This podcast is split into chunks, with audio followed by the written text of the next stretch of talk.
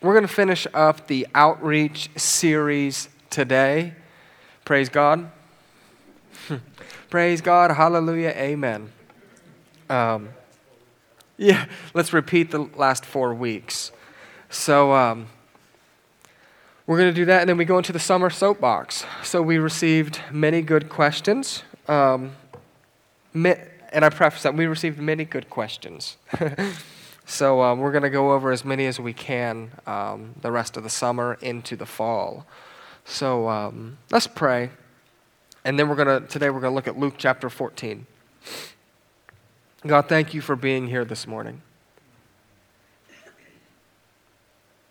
Again, I ask for just uh, love encounters with your presence today. Give us eyes to see, ears to hear, hearts willing to love, feet willing to run in obedience, God. Your word today. May we understand it. May we comprehend it. May it pierce us and change us. God, I ask that, that your word would uh, set a new trajectory in our lives today. In Jesus' name, amen. All right, so if you have, um, we're going to look at much of the chapter of uh, Luke 14 today, but what we're not going to do is we're going to actually skip um, the first section. But my hope for this whole series, the whole series, was this is to encourage us to become followers of Jesus engaged in the Great Commission. Engaged in the Great Commission. Engaged, engaged, engaged. Not reclining, not declining, but engaged. And you know, engaged is more than just this. I want us to be engaged, living it, breathing it, doing it. So we have an opportunity coming up, right? to love our community, to be engaged in outreach within our community.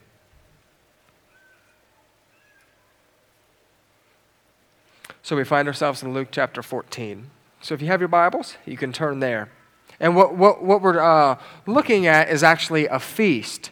Jesus was invited to a predominant man's house for a meal. And what ends up happening is um, many of the famous people were there. So maybe today, if um, Ohio was having a feast, you would see Dave Chappelle there. Um, two months ago, LeBron James would have been there, but he gone. John Legend would be there. Um, Rob Dyrdek would be there. Uh, who else would be there? Urban would be there, of course. Hello. So um, there'd be all these famous people there, and Jesus was kind of the, the outsider. But he figured he would go. He decided that he would go to LeBron James' going away feast. He was there. The closest thing we have to this style of feast that they were having was probably Thanksgiving, right? Or um, July 4th. It's weird. There's so many seasons. It's like these holidays, you gain and lose weight. The in between time, they need to uh, lengthen a little bit, right? So um, that's the kind of feast, this important elite party with a bunch of food and supposedly a bunch of um, fun. So, the first part that we were going to go over, verses uh, 1 through 12, it's like, hey, when you, when you go to a gathering, don't, don't pick the most important seat. When you go to a gathering, just sit at a random spot because how embarrassing will it be if the person in charge is going to come to you and say, hey, look, this seat isn't for you, and then you have to be moved? Rather, just pick the low position.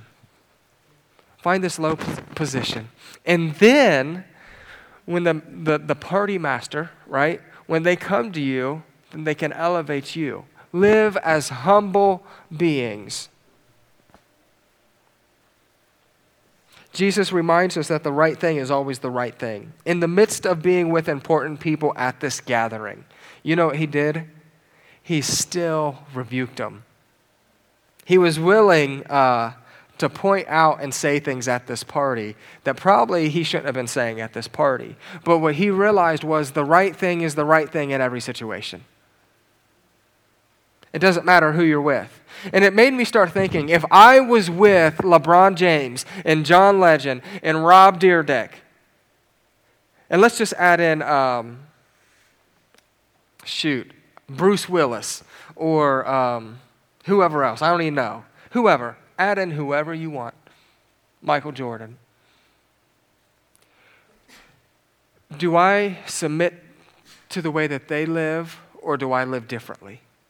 And the example that Jesus was setting here is the right thing is always the right thing, and he continued to do what was right in the midst of predominant people.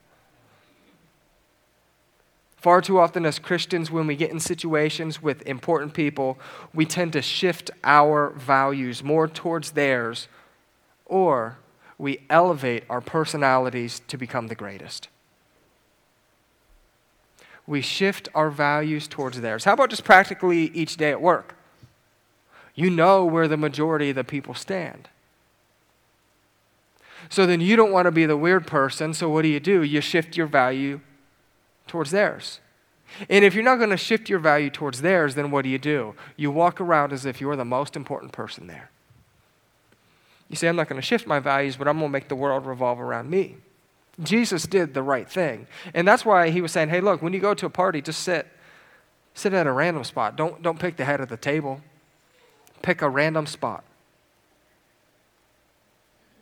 Our job is to serve, not be served. So let's look at, uh, we're going to start reading some scripture now. Verse 12. There it is. Perfect. He said also to the man who had invited him, When you give a dinner or a banquet, do not invite your friends or your brothers or your relatives or rich neighbors, lest they also invite you in return and you be repaid.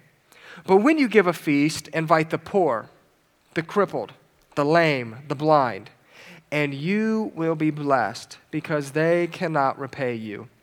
For you will be repaid at the resurrection of the just. All right. In all of our years, how many of us have ever had a party? Any of us in all of our years with the poor, with the crippled, with the lame, with the blind.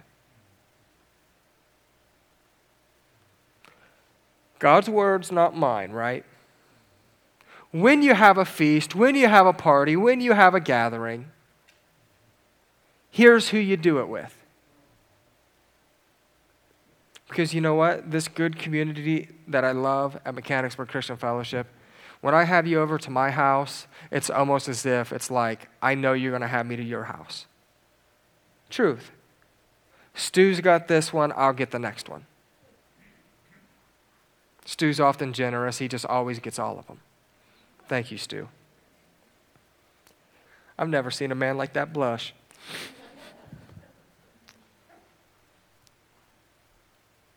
Have we ever had that type of party? When I was wrestling through the scripture several years ago, I was talking to Macy, and I said, Macy, look, this is pretty like clear. When we have gatherings, it's just not about inviting over our friends that, um, that we love, but it's about inviting over the least of these. And I said, You want to know why I don't invite over the least of these? She said, Why?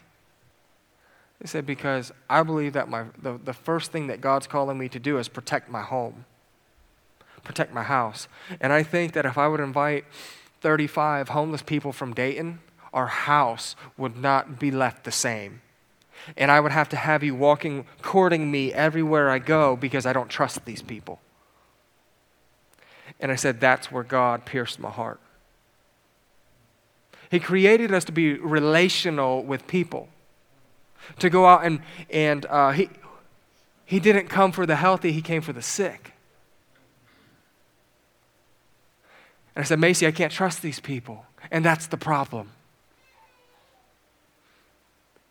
I can trust mo- most of y'all in my, house.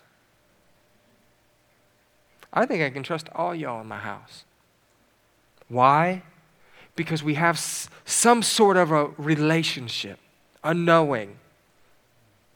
I cannot trust the homeless people of Dayton, the homeless people of Springfield, the homeless people of Columbus, all the homeless people in West Liberty.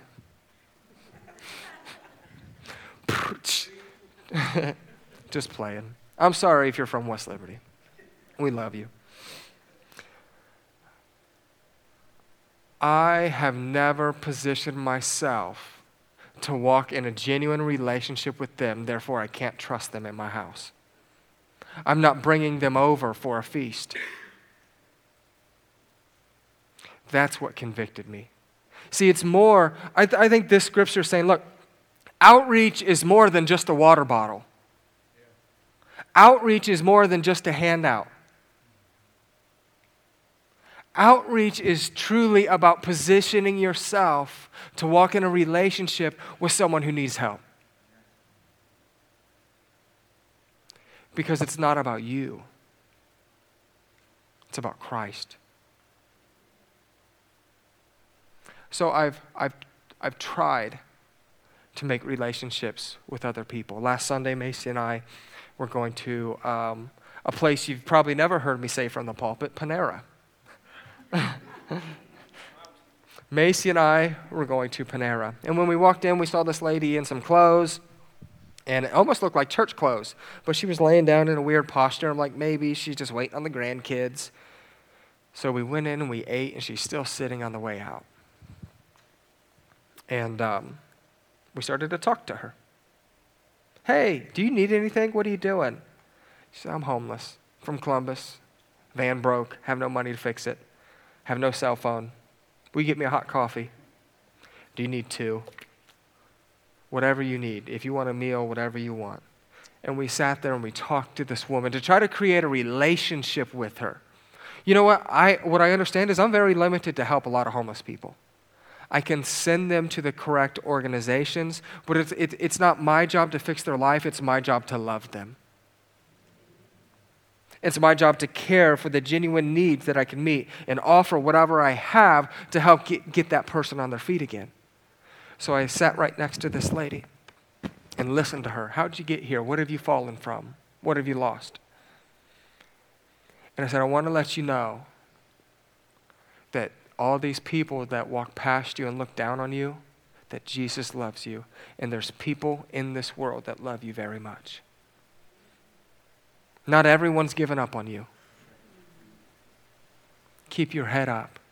Remain faithful. And anything that you need, we can try to meet that. Tried to get her connected with some of the local um, shelters. She's been in a couple. But it was love. It was being right there and caring for that person. So now you know what?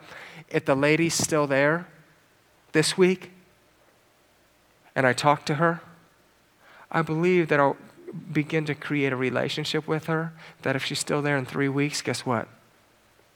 Come, come to our house. We want you to come over and watch a movie, enjoy air conditioning. Relationship. It's just not about getting another person in a seat at church. It's not about just doing your good deed. It's about genuinely caring for a human being right next to you. In our culture, in this world right now, literally, we're deceived to think that um, life is about other people or we're doing the right things, but much of our culture and much of our world, everything is about ourselves. We need revival. We need Christ to move power, powerfully in our own hearts so that, it, so that we genuinely care about another person.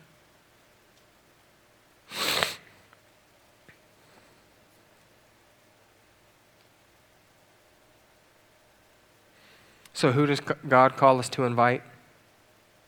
The poor, the crippled, the lame, and the blind. Verse 15, let's move on. When one of those, this is the uh, ESV version, when one of those who reclined at the table with him heard these things, he said to him, Blessed is everyone who will eat bread in the kingdom of God. So, this is Jesus talking to a Pharisee. The posture of reclining makes a strong statement. God is in your midst, in your reclining.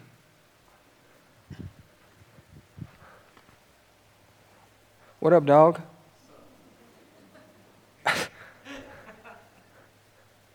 Reclining. I'm making y'all uncomfortable up here with a microphone like this. The King of Kings, the Lord of Lords. You know he carried a presence with him.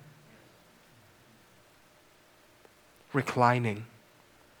This posture of reclining, if we don't nip it, nip it pretty quick, will be the end of us. We have to change our posture. This man had a very nonchalant posture, right? He makes a true statement. Everyone who goes to heaven will be blessed. Yes, duh. Christianese, right? He's um, talking the talks with Jesus. Well, everyone who goes to heaven will be blessed. But Jesus wasn't concerned with his statement, he was more concerned with the man's heart. God isn't concerned with your statements, He's more concerned with your heart. Are you reclining or are you engaged?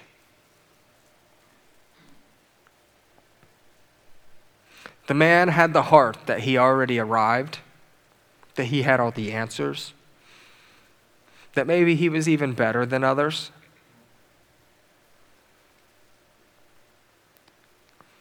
He probably felt like this because he was invited to the important party.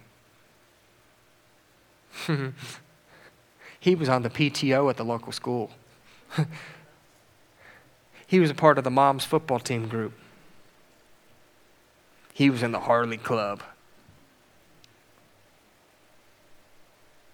Urban Meyer follows him on Twitter.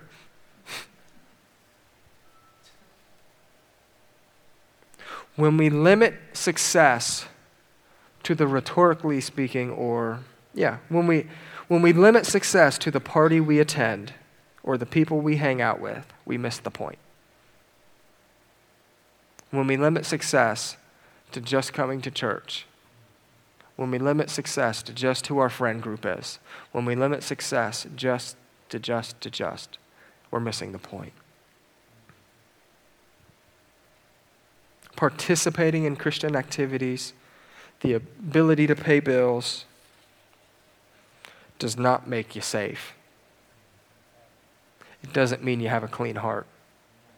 It doesn't mean you have a pure heart. It doesn't mean you're not reclining. I believe that this posture of recline can also mean that this guy was spiritually reclining. And whenever we find ourselves spiritually, spiritually reclining, what does it also mean? We're spiritually declining. God is too big, heaven is too wide to know everything about it. We don't have time to recline. Why would we want to recline? God is too big, heaven is too wide no height nor depth, nor angel nor demon, nothing. It's too big to understand it all. We don't have time to recline. Our posture in worship and prayer and singing songs matter. Our posture and the way that we interact with people, our posture and the way that we um, do our daily disciplines matter. We far too often pursue the things that make us comfortable, right? And what I know about outreach is outreach is not comfortable. Why don't we all do outreach? Because it's uncomfortable. Who ever told you that becoming a Christian would make you comfortable? I'm serious. Like, the church, even after good teachings and good teachings and good teachings and more good teachings, we still think that it's supposed to be comfortable. Now, contentment and peace and joy are different stories. I can be content but not comfortable. I can have joy even though I'm not comfortable.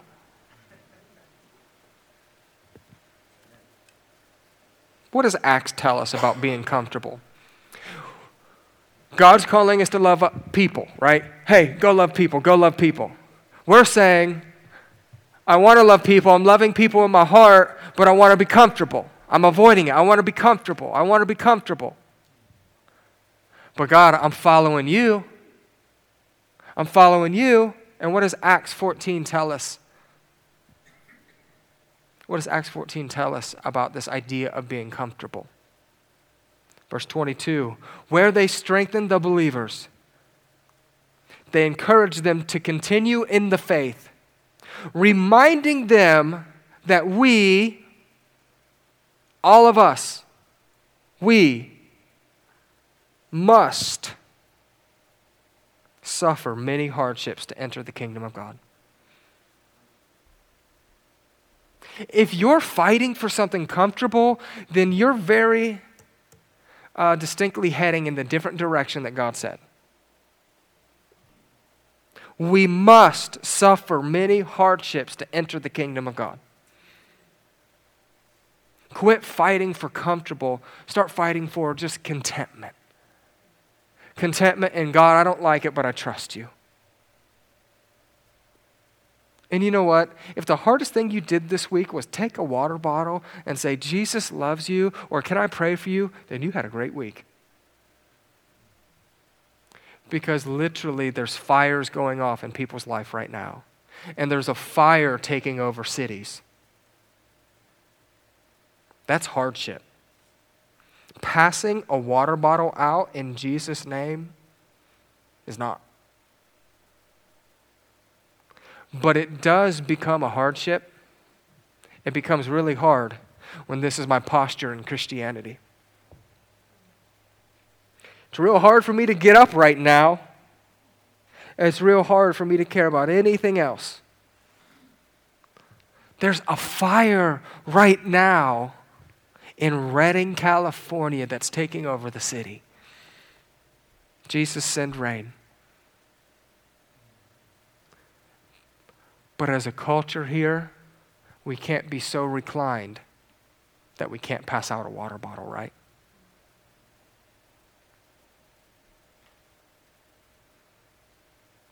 Reminding them that we must suffer many hardships to enter the kingdom of God. Don't fight for comfortable. Don't do it.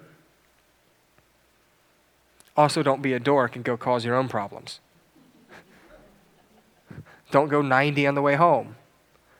Officer, sorry, Pastor Joey said that it's going to be really hard to get to heaven. We're going to have to face challenging times, so I figured I'd just go 90 everywhere. Not self inflicted hardship. Maybe more like Joseph hardship, right? Or King David hardship or Jesus' hardship. Life is hard.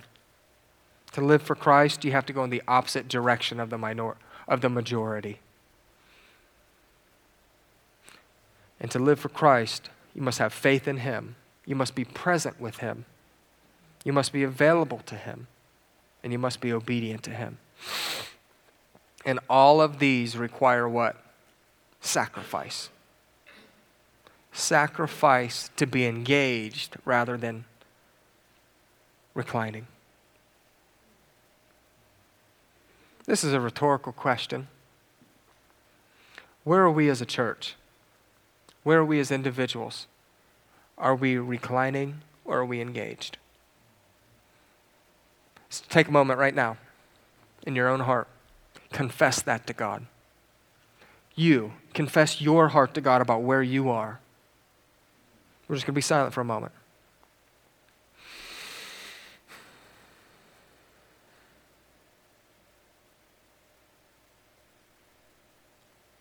God, help grow us. Help us be engaged with you. Amen. Jesus continues in this parable. And he says, or he continues with the parable, and he says, Look, there's a party that's going to be thrown. God's going to throw a party in a sense, right? It's going to be a feast. And at this feast, there's four seats. There's the party thrower, right? The one who calls the party. There's the servants, the ones who prepare the meal and invite the people. There's the expected guests, the ones in this story who give excuses they, um, when they receive an invitation. And then there's the spiritually hindered. So let's read this story. Verse 16. But he said to him, A man once gave a great banquet and invited many. And at the time from the banquet, he sent his servants to say to those who had been invited, Come, for everything is now ready. But they all alike began to make excuses. The first said to him, I bought a field and I must go out and see it. Please have me excused. And another said, I have bought five yoke of oxen and I have to go examine them. Please have me excused. And another said, I have married a wife, and there I cannot come. So the servant came and reported these things to his master. Then the master of the house became angry and said to his servant, Go out quickly to the streets and the lanes of the city and bring in the poor and the crippled and the blind and the lame. There it is again. And the servant said, Sir, what you have commanded has been done. Obedience. And still there is room. And the master said to the servant, Go out to the highways and the hedges and compel people to come in, that my house may be filled. For I tell you, none of those men who were invited shall taste my banquet.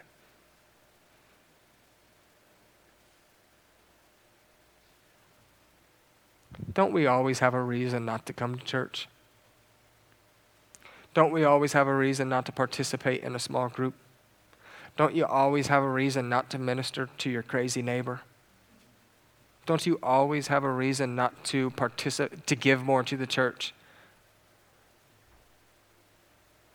Don't I? There's always reasons and there's an excuse for everything.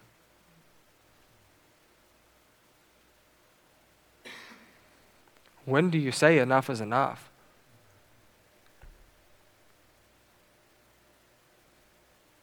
We are all called to invite the guests. Do you know what the problem is with probably the American church? Much of it is we, requ- uh, we require church to be so serious. We must act um, stoic, never showing pain, acting like we have everything together. It becomes comparative and it becomes about us, right? But you know what God calls it? What we see in the story? Is He didn't say, hey, let's have a stoic gathering. We can all sit with our arms crossed and we can compare ourselves to others and we can make excuses about things. What did He say? Let's have a party. Let's have a gathering. Let's have a feast.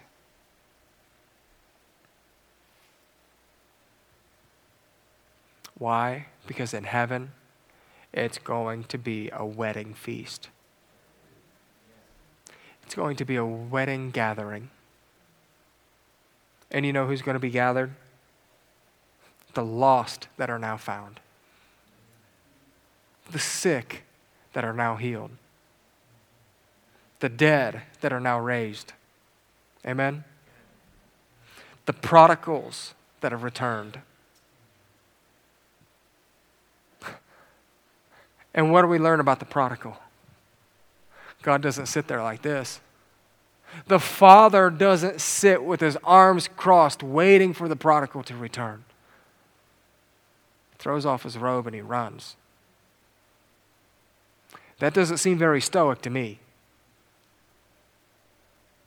Running, excited, tears, undignified, free, free of com- comparing, free of what the, the culture says.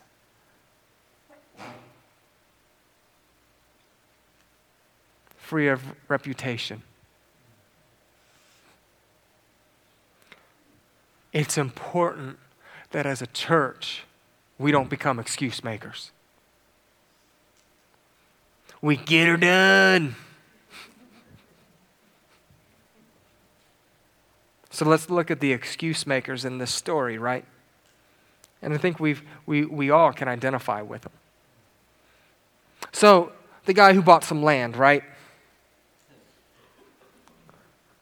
Look, I just bought 100 acres. I just got me a 1,000 acres. Right? Just bought me a 1,000 acres.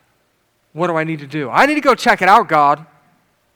Because look, when I see a field, and when most of us see a field, what do we see? A field. 29, a field. Route 4, a field. 559, a field. 36, a field. Most of 70, a field. When we see fields, we see fields. But when a farmer sees a field, guess what he sees? His future. He sees his family being taken care of. He sees the next generations being financially stable.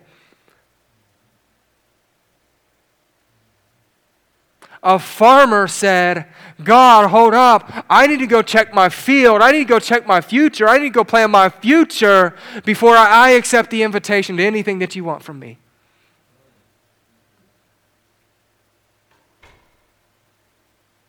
How often are we farmers? God, let me check my future first.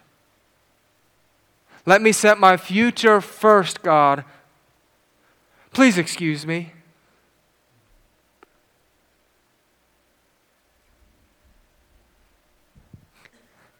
The provisions for my family, God, are more important for me than your request of me right now. How does this apply? We become people that worry and think far too much about our earthly future that we pass up on the invitation that God has placed on our lives. God is inviting you into something so much bigger than yourself, so much bigger than this church, so much bigger than the things that you deal with daily, but your focus is on your future provisions. C.S. Lewis, Lewis said it like this you, you got a mirror, right? And if you have dust on the mirror, it doesn't shine as bright. But if the mirror is clear, it can ref, reflect brightly. A heart that has accepted the invitation can be used a lot more than the heart that's running from it. I'm asking that as a church, we accept the invitations we accept it again. Just because you did it 10 years ago, five years ago, six months ago, 40 years ago, 50 years ago, there's an invitation that we're all invited to again. Today, God is sending an invitation. Five yokes. I got to try them out, God. I got these new toys. I got me a Duramax 350 Turbo. I got to see how much weight. I, I think about putting it in the local, local fair this year, truck pulling. I got to test it out. I got some new toys. I got to test them out, God. I know around here we can get new lawnmowers, new Cub Cadets. We got to test those out on Sunday mornings. Or what about this?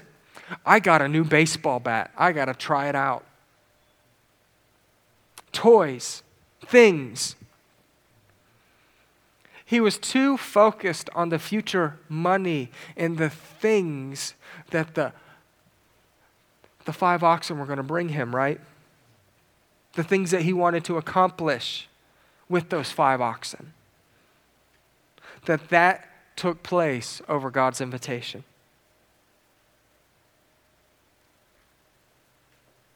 How does that apply? This means just because you were headed in one direction. This guy made up his mind, right? I bought five oxen, I gotta go check them out. Just because he was headed in one direction, just because he once made up his mind, doesn't mean you cannot stop in your tracks and accept God's invitation and head in the right direction. How many times have you made up your mind about a person, about a thing, about something that you just said, I've already made up my mind, I'm going, I'm doing it?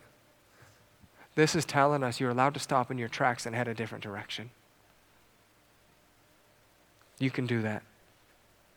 God, I'm stopping right here, and I'm going to accept the invitation. And what about this? God, I was just married. We're almost done. God, I'm just married. What do people tell you is the most important relationship that you can have? Your spouse. And I agree with that.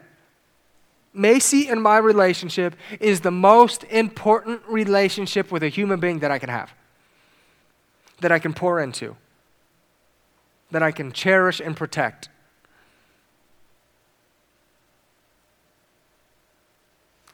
And I know this God wouldn't have invited this man if there wasn't a purpose for them. God's not going to call an individual away from a spouse that he's blessed and then say, hey, look, this is going to lead to a divorce. He was calling them into something. So there was probably some leadership things that he still needed to learn. It's a parable, so there's really no true facts of what it was or whatever. So, um, I know in my own life that God calls Macy and I to things. She's still an individual, and I'm still an individual, but it still comes together in unity with Christ. We still have our own unique gifts and our abilities, but it all comes together for Christ, and we walk in unison.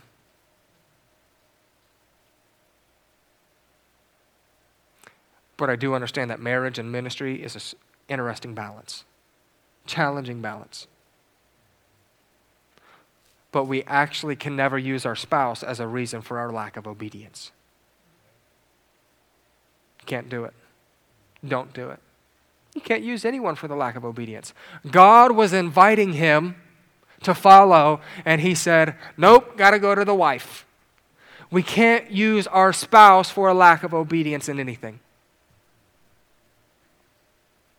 In the same chapter, God was saying, um, in this same chapter, Luke chapter 14, right, um, right after um, this scripture says, Look, you must be willing to hate your father, hate your mother, hate everything else. Everything else must pale in comparison. Did this guy's spouse pale in comparison? No. What it seems like is the spouse became an idol. Spouses and people and things cannot become idols in our lives. Everything else must pale in comparison. I would have loved if, if we just not add to the Bible, but just playing out the scenario in my mind. Yes, God will follow you. And then God says, go back and get your wife. Bring her along. We always just think we know God's next move. follow me. Follow me. Yes, God, I'll do it. Okay, now go home and just stay with your wife. I thought I was following you. You are you're going home and you're going to love your wife. But we, we think that this following means something completely different.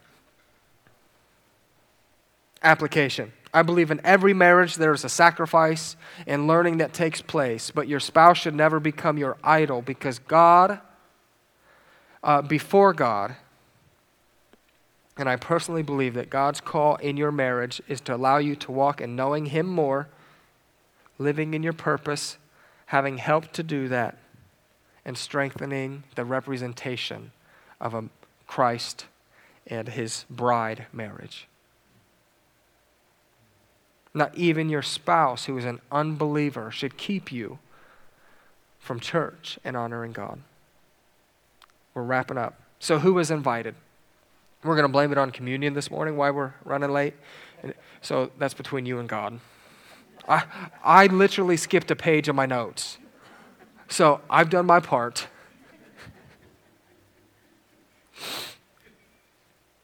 Who was invited?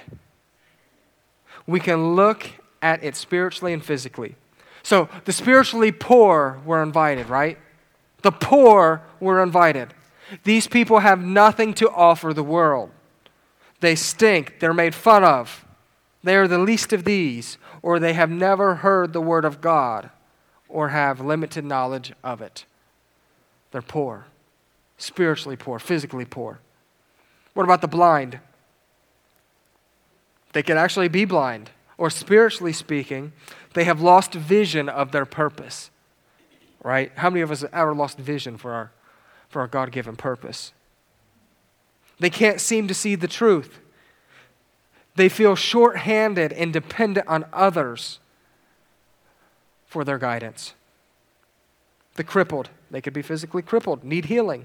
Or there's something overpowering them, such as addictions, hurt, forgiveness, pride, or insecurities.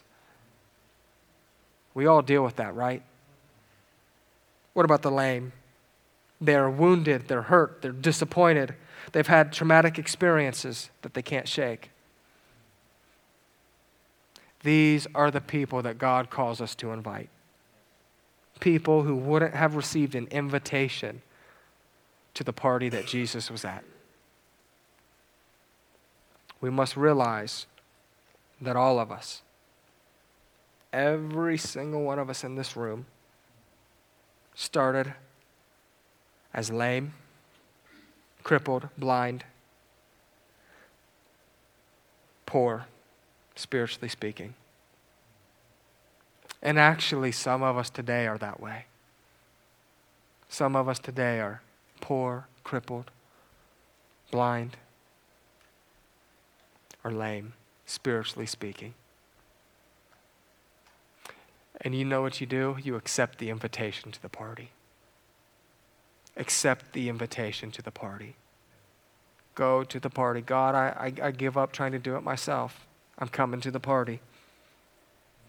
What I realize today is that within the church, all around the world, we have become the expected guests, the ones who um, make excuses to why they shouldn't do outreach, to why they shouldn't accept that invitation.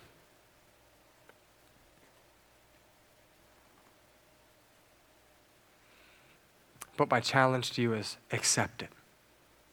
Accept the invitation today because we are far too reclined. Today, I want to wrap up this series by encouraging you to accept the invitation. Ken, you can come up. Stop in your tracks, right? Stop in your tracks.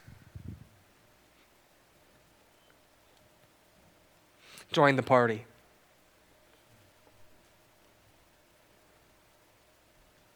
You know what? My first note as I was studying the scripture God will not be denied. You know what he said? These men aren't going to come. Go invite other people. Oh, we're not full yet. Go get more people. God is not going to be denied. And one of the biggest lies of the enemy is this is eventually I'll make the right decision we live under this idea and deceitfulness that one day will actually, like tomorrow, right? You've all heard it. Tomorrow I'll do it. We all live under that illusion and lie. God's not going to be denied. And what I want to say is there's actually people who are going to miss the pearly gates and head to hell.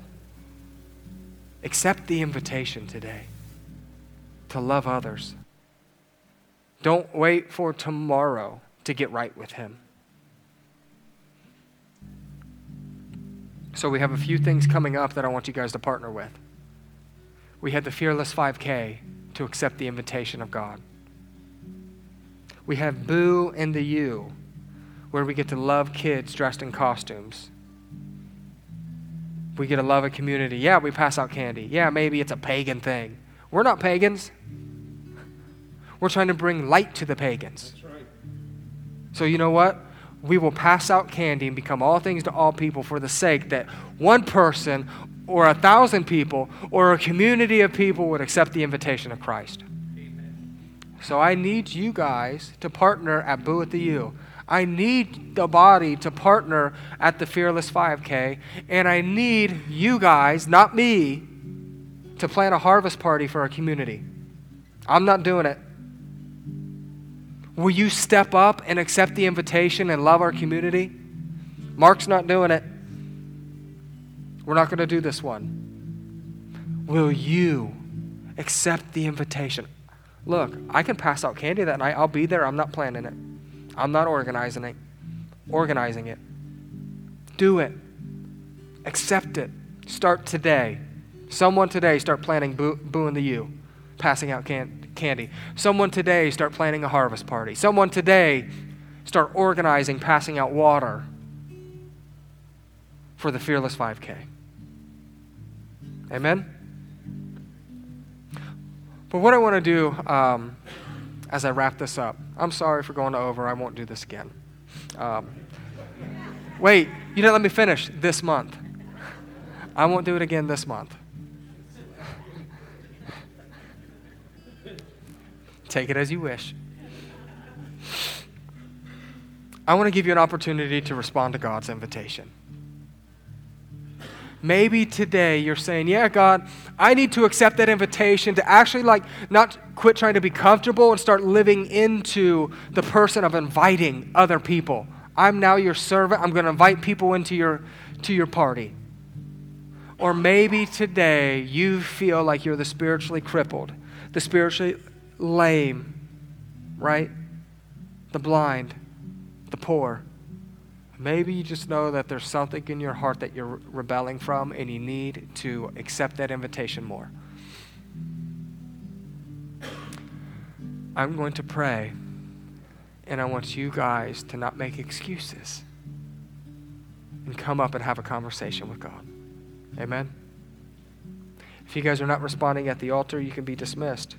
Don't use that as an excuse that church is dismissed. Look, I've been there. I've been there. If the pastor wants a lot of people to respond, he doesn't do this. I want to put it on you to accept that invitation. God, I pray that you would help us accept that invitation. That there be no better place to be than in your party right now.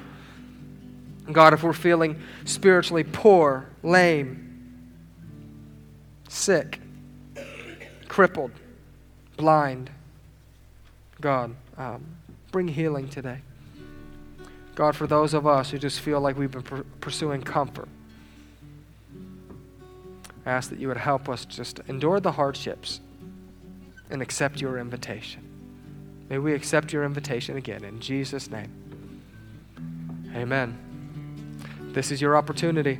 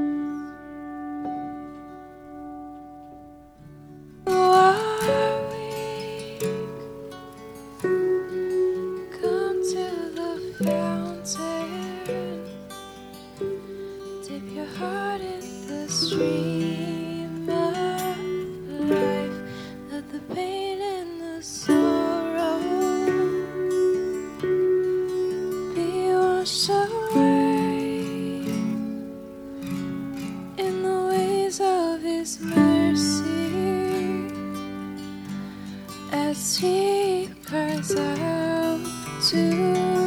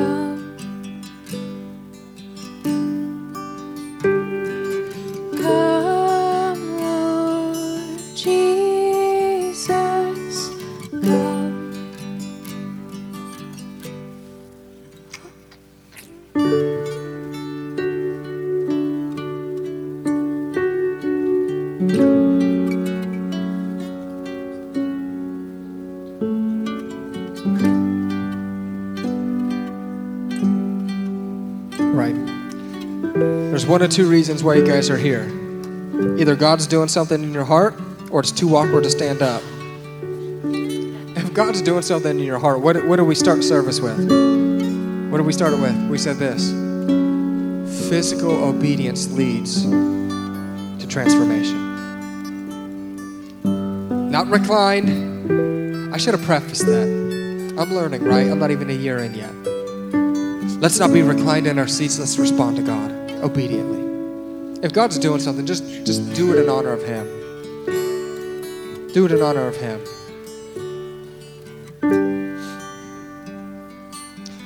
But if you're just lingering because it's awkward, God bless you.